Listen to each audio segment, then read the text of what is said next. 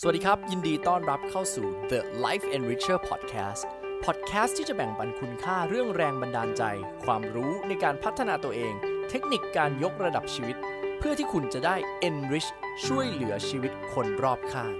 กับผมโอมหรินจงเจริญรัตน์แหล่งกำเนิดของความเชื่อคน คุณเชื่อไหมครับ เวลาเราเกิดมาในวัยเด็กเนี่ยเราเหมือนกระดาษ ใสๆสีขาว ปิ้งเลยนี่ครับไม่มีการ แต่งแต้มป้ายสีป้ายอะไรทั้งนั้นนะครับเเรื่องความเชื่อเนี่ยเป็นเรื่องที่ผมชอบมาก ๆ เลยนะครับ เพราะว่ามันเป็นเรื่องที่บียอนจริง ๆ มันเป็นเรื่องที่ใหญ่มากๆ แล้วก็เป็นเรื่องที่บิดเบือนโลกความเป็นจริงมาก ๆ ถึงมากที่สุดครับทำไมผมถึงพูดอย่างนี้ล่ะครับ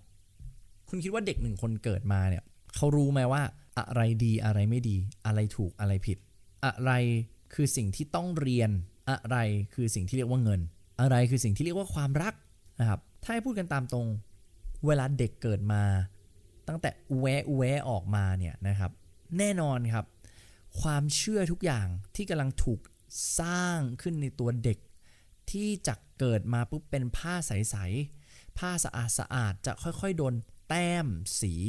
ค่อยๆ โดนป้ายสี ค่อยๆ โดนตีกรอบ ค่อยๆ โดนสร้างขอบเขตจำกัด ทีละนิด ทีละนิด ทีละนิด จนโดนปั้นขึ้นมาเป็นความเชื่อของเขาครับ แล้วถ้าถามว่าความเชื่อนั้นมันเกิดมาได้อย่างไรเหรอครับคำตอบคือความเชื่อนั้นเกิดมาจากประสบการณ์ในอดีตของคุณครับ ผมขออนุญาตพูดจาก framework ของ NLP Neuro Linguistic Programming นะครับ หรือจิตวิทยาสื่อประสาทเนี่ยเขาจะมองว่าเวลาเราได้รับการสื่อสารมาจากรูปรสกลิ่นเสียงสัมผัสนะฮะ เป็นประสบการณ์ที่มันมาตกกระทบกับอวัยวะของเราเนี่ยนะฮะ ตา หู ใช่ไหมครับ จมูก ปาก มือที่เราสัมผัสเซนเซอรี่หรือประสาทสัมผัสทั้งหมดของเราครับ จะวิ่งไปที่สมองของเรา ดังนั้นในมุมของประสาทวิทยานะครับ ทุกครั้งที่เกิดการกระตุ้นตรงไหนก็แล้วแต่ แล้วมันมีการวิ่งขึ้นมาที่สมองของเรา สมองเราก็จะทำหน้าที่อย่างชาญฉลาดครับด้วยการประมวลผล แต่ทีนี้ครับความเชื่อมันพีคตรงนี้แหละฮะไอการประมวลผลของพวกเราในแต่ละคนอะมันประมวลแบบไม่เที่ยงธรรมครับ คนบางคนเวลาเห็นหนึ่งเหตุการณ์ อาจจะคิดแบบหนึ่ง ในขณะที่คนบางคนเห็นอีกหนึ่งเหตุการณ์ อาจจะคิดอีกแบบหนึ่ง ผมยกตัวอย่างแล้วกันครับ สมมติในวัยเด็กนะฮะคุณเจอตำรวจหนึ่งคน เขาดูแลคุณดีมาก เขาเทคแคร์คุณดีมากเวลาข้ามถนน คุณเองก็จะเริ่มมีความเชื่อว่าตำรวจเป็นคนที่น่ารักมาก ๆ ในมุมมองคุณ และแน่นอนครับ ถ้าคุณโตมาในสังคมที่เจอว่าตำรวจคนนั้น เคยมาทำลายร่างกายคุณ เคยฆาตกรรมใครบางคน เอาละทีเนี้ย คุณเองจะมีประสบการณ์ที่ไม่ดีกับคำว่าตำรวจแล้วสมมติคนที่ 1 และคนที่2ครับเดินมาเจอกันในวันที่เขาโตแล้วเขาบอกว่า เออเนี่ยเดี๋ยวไปเยี่ยมบ้านเพื่อนของเราคนที่ 3 กันดีกว่า บ้านเพื่อนคนที่ 3 คุณพ่อเป็นตำรวจ คนที่1ครับจะมีประสบการณ์ว่าเออเขารู้สึกดี เพราะเขาเชื่อว่าตำรวจเป็นคนดี ในขณะคนที่2ครับเมื่อเขาเคยมีประสบการณ์ในอดีต แล้วเขาเชื่อมาแล้วอะเขามีหลักฐานมาแล้วว่าตำรวจเป็นคนไม่น่ารักตำรวจเป็นคนไม่ดี เขาเอง ก็จะไปเจอบ้านคนที่ 3 แบบอึดอัด เขาก็จะเกรงหรือเขาอาจจะตัดสินใจปฏิเสธที่จะไม่ไปบ้านเพื่อนคนที่ 3 ด้วยซ้ำครับ เนื้อใน framework ตรงนี้ที่องค์กำลังจะบอกคืออะไรเหรอฮะ มุมมองของแต่ละคนบนโลกใบนี้ ล้วนแล้วสะท้อนมาจากประสบการณ์ในอดีตครับ ใช่ครับประสบการณ์ในอดีตของคุณที่คุณเคยได้รับรู้มาผ่าน รูปรสกลิ่นเสียงสัมผัส แล้วมันเข้ามาในสมองสมองของเราจะตีความและบิดเบือนความจริงตรงนั้นครับ จนความจริงตรงนั้นน่ะมันจะปรากฏ เฉพาะในสิ่งที่คุณเชื่อ ฟังประโยคนี้ดีๆนะครับ ความจริงตรงนั้นจะปรากฏเฉพาะในสิ่งที่คุณเชื่อ คุณเคยไหมครับ เวลาคุณโฟกัสอะไรคุณก็จะเห็นแต่สิ่งนั้น และเวลาคุณไม่โฟกัสอะไร คุณก็จะไม่เห็นสิ่งนั้นครับ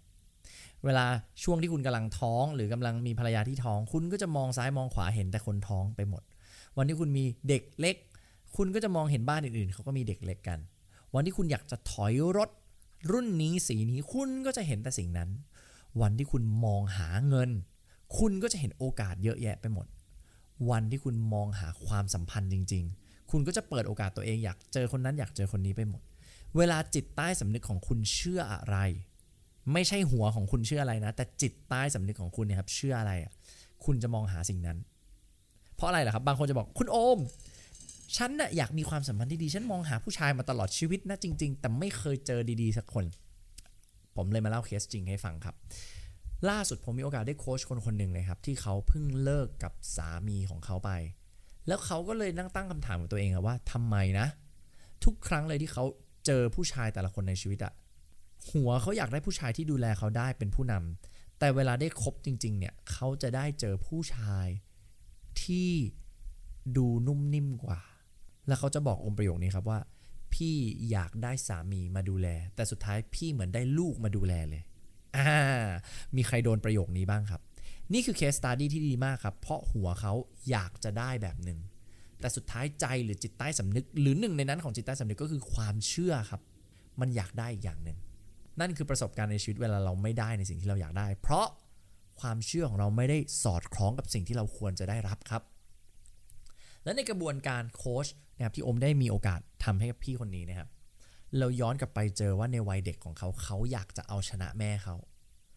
และในวัยเด็กเขาไม่สามารถเอาชนะคุณแม่ได้ สิ่งที่เขาตกผลึกคือ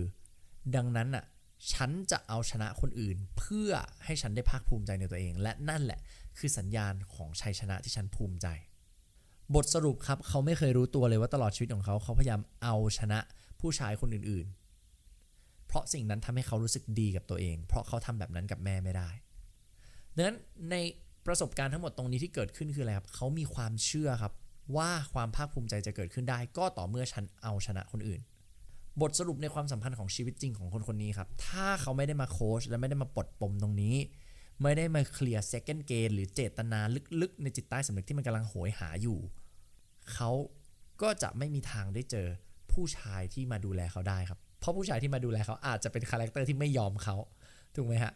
แต่เพราะเขาอะปล่อยวางเรื่องนี้ได้จากปมที่เราเข้าไปเปลี่ยนความเชื่อ มันทำให้ผู้หญิงคนนี้ครับสามารถกลับมามองใน consequence ปัจจุบัน แล้วเขาเลือกใหม่ได้ครับ ว่าจริง ๆ เขาอยากจะได้ผู้ชายแบบไหนในชีวิต นี่นะครับเป็นเคสหนึ่งเคสที่คุณอาจจะฟังมันผ่านแล้วโอ้มันก็แค่เรื่องความรัก แต่คุณต้องเข้าใจถึงประสบการณ์จริง ๆ ว่าท่านนี่คือเรื่องชีวิตคุณ มันไม่ใช่เรื่องล้อเล่นเลยนะครับ ผมเคยเจอคนหลายคนที่ประสบความสำเร็จในหน้าที่การงานแต่ล้มเหลวในความสัมพันธ์ และหนึ่งในนั้นมันเพราะความเชื่อที่ถูกปลูกฝังมาในวัยเด็กเนี่ยแหละครับดังนั้นทุกท่านครับที่ผมอยากเชิญชวนทุกคนมาฟังพอดแคสต์วันนี้ของ Life Enricher คือ เคยถามตัวเองจริงจังไหมครับ ว่าเราถือความเชื่ออะไรอยู่ ที่มันให้ผลลัพธ์ในชีวิตของเราแบบนี้ครับ การเงินเรา เราเชื่ออย่างไรเกี่ยวกับเงินบ้าง เราเชื่ออย่างไรเกี่ยวกับความสัมพันธ์บ้าง เราเชื่ออย่างไร เกี่ยวกับการใช้ชีวิตบนโลกใบนี้บ้าง และไม่ว่าคุณเลือกที่จะใช้ความเชื่อแบบไหนในชีวิตนี้นะครับ ฟังดีๆนะครับ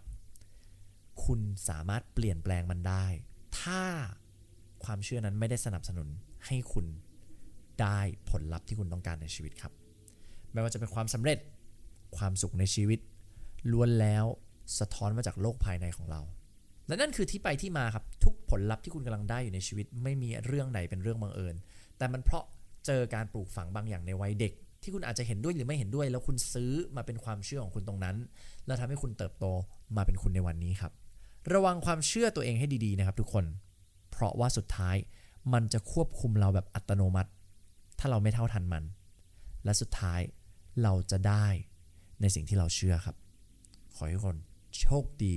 และมีสติกับการเท่าทันความเชื่อตัวเองครับสำหรับใครที่มีคำถามนะครับ อยากจะถามไรโอมให้ทักเข้ามาใน Line แอดนะครับ at life enricher นะครับ แล้วอยากให้โอมมา